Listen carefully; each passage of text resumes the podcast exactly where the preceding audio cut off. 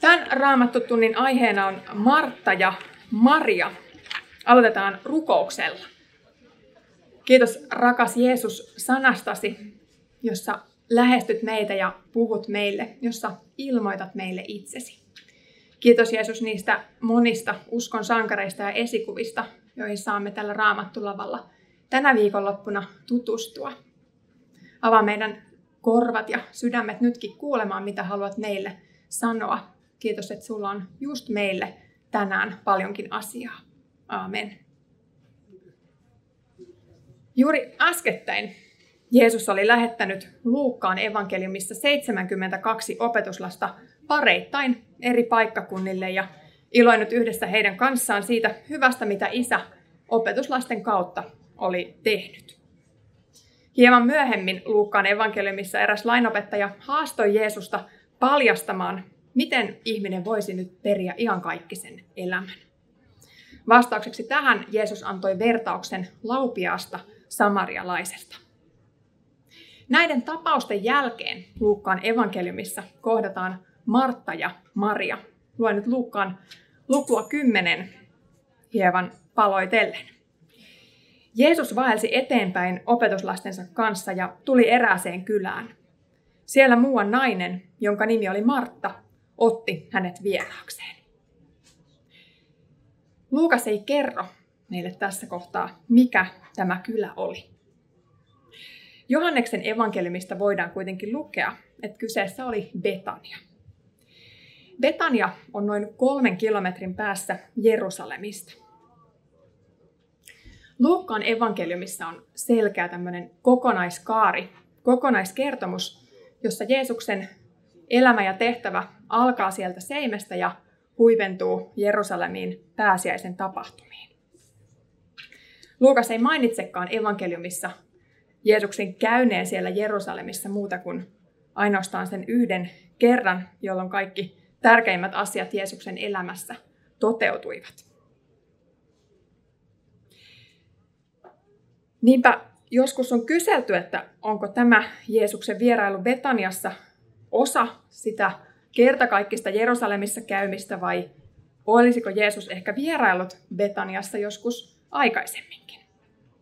No Johanneksen evankeliumista me voidaan lukea Jeesuksen elämästä useitakin kohtia, jolloin Jeesus kävi Jerusalemissa, kuten hurskas juutalainen teki useita kertoja vuodessa. Ja niinpä voidaan olettaa, että nyt tämä Betaniassa käyminen oli yksi niistä todennäköisesti lukuisista kerroista, jolloin Jeesus myös Betaniassa vieraili. No ketä kaikkia tässä matkassa sitten oli mukana? Selvää on, että Jeesus ei liikkunut yksin, vaan usein hänellä oli joku joukkio matkassansa.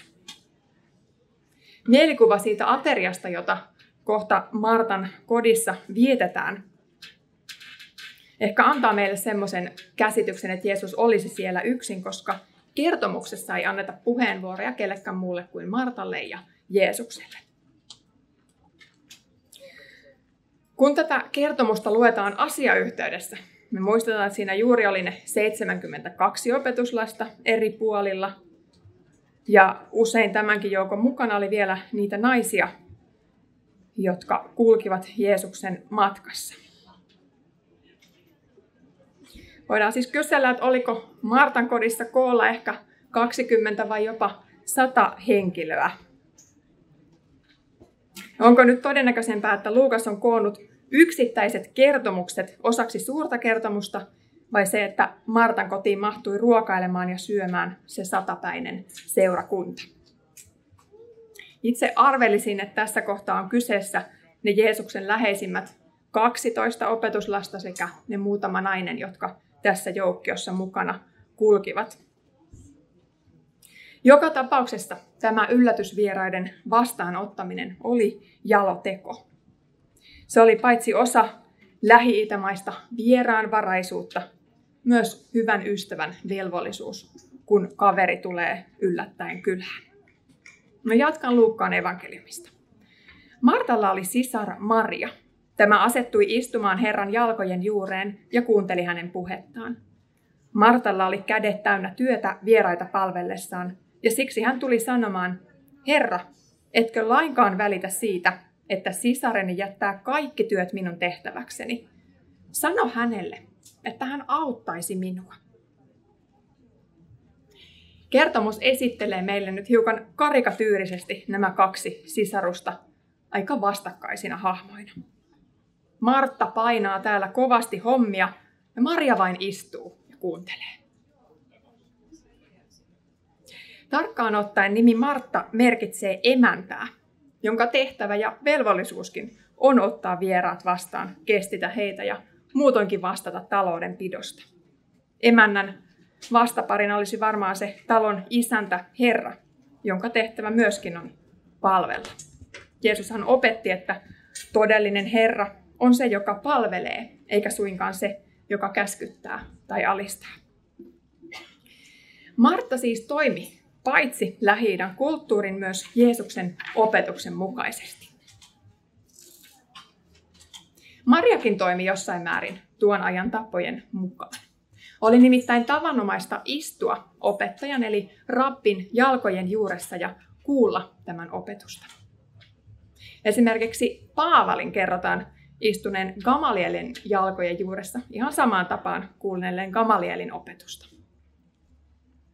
Mutta häkellyttävää tässä kertomuksessa on se, että Luukas kuvaa nyt naisen ottavan tämän roolin. Naisen asema oli yleensä väheksytty ja naisten halveksiminen oli Jeesuksen opetuksen ja työtavan mukaan menneen talven lumia. Nyt Jeesus antaa tässä kohtaa Marialle ihan täysivaltaisen oikeuden ja mahdollisuuden opiskella Jumalan sanaa ja olla sitenkin täysivaltainen Jeesuksen opetuslapsi. Kertomuksessa on myös toinen hyvin yllättävä kohta, nimittäin seuraavaksi Jeesus toruu Marttaa. Mutta Herra vastasi, Martta, Martta, sinä huolehdit ja hätäilet niin monista asioista. Vain yksi on tarpeen. Maria on valinnut hyvän osan, eikä sitä oteta häneltä pois. Martta siis rakasti ja palveli hyvin ahkerasti, mutta Maria uskoi. Lähimmäisen rakkaus on hyve ja meidänkin aikanamme hyvin arvostettua. Lähimmäisen rakkaus ei vaan vie ketään ikuiseen elämään. Niinpä Herran sanan kuuleminen on tässä kohtaa arvokkaampaa kuin se ahkera palveleminen, koska Herran sanaa kuulemalla ihmiselle lahjoitetaan iankaikkinen elämä. Jeesus sanoikin tässä, Maria on valinnut hyvän osan, eikä sitä oteta häneltä pois. Tämä osa, jonka Maria on saanut, viittaa perintöosaan, jota jo vanha testamentti lupaa Herran omille. Salmissa 16 kerrotaan, että Herra on hurskaan perintöosa. Ja Pietari kirjoittaa kirjeessään häneltä saatavasta ikuisesta perinnöstä, joka ei tahraannu eikä kuihdu, vaan se odottaa Jeesuksen omaa taivaan ikuisissa aitoissa. Ruoka, juoma, vaatteet, korut ja talot ovat Jeesuksen opetuksen mukaan lopulta vain homehtumaa ja koen tuhoamaa ja varkaiden himoitsemaa ja siten katoavaa. Niitä varjellessa voi omankin elämän kiintopiste siirtyä iankaikkisen elämän etsimisestä tämän maailman rikkauksiin. Jeesuksen kritiikki ei iske suoraan Martan vieraanvaraisuuteen. Eihän sitä tässä mitenkään toru. Millainen olisikaan Jumalan seurakunta, kansanlähetyspäivät tai diakoniatyö ilman sen uskollisia puurtajia. Jeesus kritisoi Martan huolehtimista ja hätäilyä. Sanan alkujuuri on kreikan kielessä mellakka. Toisin sanoen kaikki se mekkalointi, se hosuminen ja metelöinti on turhaa. Jumalan valtakuntaa etsiessä kaiken tämän vastakohta onkin rauha ja hiljainen odotus. Ne ovat Jumalan mielenmukaisia toimintatapoja silloin, kun etsitään Jumalan valtakuntaa. Jeesuksen sanojen loppuosasta tunnetaan kahdenlaista muotoa Luukkaan evankeliumin käsikirjoitusten äärellä. Käsikirjoitukset ovat varhaisia kopioita Luukkaan evankeliumista ja joskus niissä on pieniä eroavaisuuksia. Toisissa käsikirjoituksissa tämä kohta on kirjoitettu, että yksi on tarpeen. Ja toisissa taas, että vähän on tarpeen yksi ainoa. Näissä kahdessa on siis ehkä pienoinen painotusero. Oman tulkintani mukaan tämä ensimmäinen yksi on tarpeen. Sanoisi sen, että ei tarvitse keskittyä yhtään mihinkään muuhun kuin Jeesukseen. Kun tulet uskoon, kun lähdet seuraamaan Jeesusta, kaiken muun voi unohtaa, keskity vain Herraan. Mutta toisen mukaan, vähän on tarpeen yksi ainoa. Puhuu ainakin itselleni siitä, että myös ajallisilla tarpeilla on paikkansa. Mutta Jeesus on lopulta se ainoa, mitä me tarvitsemme. No en tiedä kumpaan hahmoon sinä samaistut tämän kertomuksen äärellä. Ehkä hurskastellen omaa sädekehää kiillotellen ja itseriittoisuudessa kylpien olisi mukava heittäytyä sinne Marian rooliin, kuulla Jeesuksen kehut ja saada hänen hyväksyvä katseensa. Hän, joka istuu kuuliaisesti Jeesuksen jalkojen juuressa, ottamassa vastaan kaiken sen, mitä mestari nyt puhuu. Tämän jälkeen olisi sitten valmis palvelemaan lähimmäistä kun on hiukan ensin tankannut Jumalan sanaa sisuksiinsa. Jeesus oikeastaan painottaa tässä nyt sitä, että kaikenlaisten emäntien, kirkkokahvittajien ja perheiden matriarkkojen tulee keskittyä ensisijaisesti raamattuun. Sama koskee myös uskollisia suntioita ja muita palvelutehtävien hoitajia. Seurakunnan tai muidenkaan lähimmäisten tarpeiden palveleminen ei voi mennä ohi Jeesuksen kanssa vietetyn ajan kanssa. Toisin sanoen esimerkiksi sunnuntai Jumalan palveluksen aikaan on syytä rauhoittua sinne sanan äärelle, eikä häärätä keittiössä hulppeaa sunnuntai-lounasta. Yksinkertaisempikin ateria riittää, kun sisältö ratkaisee. Nimittäin Jeesuksella on paljon sanottavaa juuri sinulle. Toisen kerran Martta ja Maria tulee Uuden testamentin sivuilla meitä vastaan Johanneksen evankeliumissa, kun Jeesus sen luvuissa 11 ja 12 on tämän perhekunnan vieraana. Tällä kertaa Jeesus saa viestin, jonka mukaan sisarusten yhteinen veli Lasarus on vakavasti sairaana. Sisarukset Martta ja Maria tuntevat hyvin Jeesuksen mahdollisuudet parantaa sairaita ja näin he etsivät Jeesukselta apua, kun tämä tragedia kohtasi heitä. No jostain syystä Jeesus ei lähtenyt heti ystäviensä luokse parantaakseen näiden veljen, vaan odotteli vielä jonkin aikaa ennen Betaniaan menoa.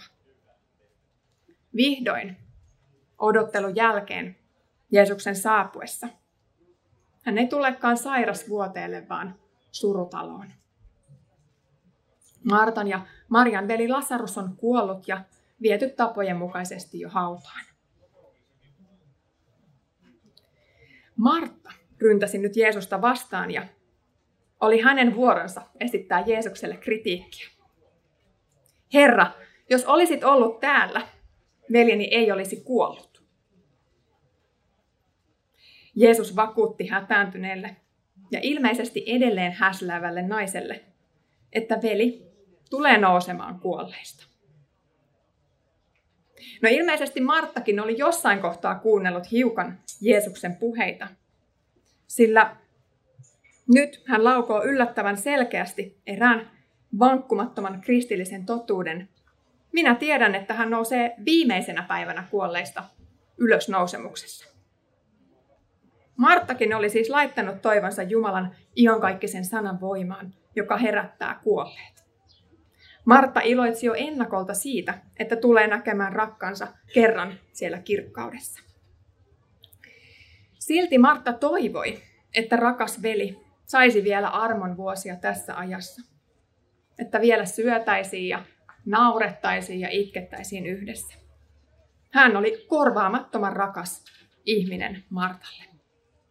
No Jeesus vahvistaa Martan uskoa Tämä henkilökohtainen kohtaaminen Jeesuksen kanssa oli varmasti tärkeä pysäkki Martalle hänen uskon vaelluksessaan. Niinpä henkilökohtainen, itsekseen toteutettu hiljentyminen raamatun sanan äärellä on korvaamattoman arvokasta meille jokaiselle. Siksi kannattaa pysähtyä säännöllisesti tankkaamaan toivon ja lohdun ja uskon sanoja raamatusta. Jeesus sanoo nyt Martalle, minä olen ylösnousemus ja elämä. Joka uskoo minuun, saa elää, vaikka kuoleekin. Uskotko tämän? Martta saa tunnustaa Jeesukselle nyt uskonsa, ja lyhyen pysähdyksen merkitys hänen tulevaisuudelleen ja iankaikkisuudelleen on varmasti valtava. No tilanne jatkuu, ja lopulta Jeesus käskee jo mätänevän, haisevan ruumiin virkistyä elämän voimasta ja kutsuu Lasaruksen ulos haudasta. Kärpäset väistyvät ja Lasarus herää kuolleista. Tämä on yksi niitä harvoja tapauksia raamatussa, jossa kuollut herää henkiin. Tämä on tärkeä oppitunti ruumiin ylösnousemuksesta ja iankaikkisesta elämästä, johon nyt esimerkiksi Martan toivo ankkuroituu. Aina sairaudet eivät parannu. Taloudellinen tilanne ei kohennu, eivätkä kuolleet herää. Kuitenkin rukous on käytännöllistä uskoa Jeesukseen. Rukouksessa saa joka ikinen päivä tulla pienten ja suurten murheiden kanssa Jeesuksen jalkojen juureen. Konkreettisiin rukouksiin saadaan konkreettisia vastauksia. Ja samalla rukouksen keskellä usko Jeesukseen saa syventyä ja vahvistua, kun odotetaan ja luotetaan siihen, että hän antaa avun. Viimeiset maininnat näistä sisaruksista on juuri ennen Jerusalemin ratsastamista. Jälleen Marta on laittamassa ruokaa Jeesukselle ja Lasarukselle ja ilmeisimmin myös monelle muulle. Maria on jälleen hiljaa lähes paikallaan Jeesuksen luona Jeesuksen jalkojen juuressa. Tällä kertaa hän oli ottanut pullollisen kallista öljyä ja halusi palvella ahkeria ilosanoman tuojan askelia voitelemalla Jeesuksen jalat. Tämä jalkahoito närkästytti Juudas Iskarotia, joka oli mukana syömässä. Hänen mukaansa öljyn tuhlatut rahat olisi hyvin voitu käyttää köyhien hyväksi. Marian tapa etsiä ensin Jumalan valtakuntaa saa Jeesukselta niin sanotun tykkäyksen. Iankaikkisuuteen tähtäävässä elämässä myös maalliset tarpeet tulee täytetyiksi riittävällä tavalla. Maria halusi voidella Jeesuksen ruumiin jo nyt ennen hautajaisia, jotka hänkin jo aavisti olevan nurkan takana. Hän ymmärsi, ettei varmaankaan pääsisi hautajaisiin mukaan, ehkä välimatkan tai muun yllättävän seikan takia, ja siksi viimeinen palvelus tälle rakkaalle tuli suorittaa, kun sen vielä ehti. Martta ja Maria ovat kaksi erilaista Jeesukselle yhtä rakasta persoonaa. Keskiajalla heidät kategorisoitiin aktiivisen ja syventyvän elämän esikuviksi. Esimerkiksi luostarielämän valinneet ihannoivat ehkä enemmänkin Marian roolia, mutta tavallisen perheelämän kutsumuksen vastaanottaneet samaistuivat Martan osaan. Jumalan palvelukseen osallistuminen voidaan kokea pakollisena pahana, joka rokottaa ikävästi vapaapäivän aikaa ja aikaa läheisiltä ja niin edelleen. Ehkä joku kotityökin olisi pitänyt saada hoitaa juuri sillä samalla hetkellä, kun seurakunnan yhteinen kokoontuminen alkoi. Ja toisaalta luostariin sulkeutuminenkaan ei palvelisi lähimmäisen tarpeita, vaan pönkittäisi ehkä ainoastaan omaa uskovan imagoa. Kumpaankaan rooliin heittäytyminen tai jumittuminen ei varmastikaan ole terveen kristillisen elämän ihanne. Sen sijaan kannattaa omaksua molemmilta elementtejä ja pysähtyä rukoilemaan jokaisen hankkeen puolesta, joka arjessa tulee vastaan. Omassa voimassa hosuminen ei edes auta mitään, vaan tällöin moni askare jää puolitiehen. Sanalasku sanoo, tuo kaikki hankkeesi Herran eteen, niin suunnitelmasi menestyvät.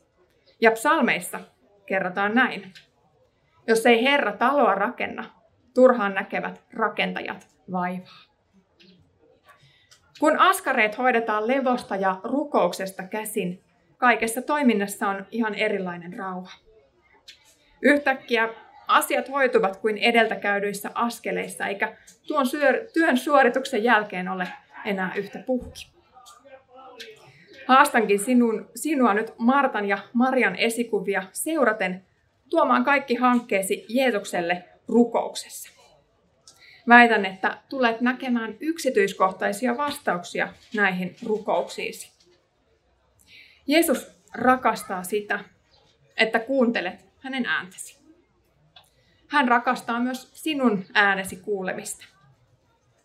Hän arvostaa sinun alttiuttasi ja palveluasi vaikka köyhien tai lähimmäisten tai seurakunnan hyväksi. Mutta ennen kaikkea hän muistuttaa Martan ja Marian kertomusten äärellä, että ikuinen elämä on hänen valmistamassaan työssä eikä ahkerimmassakaan palvelemisessa. Kiitos.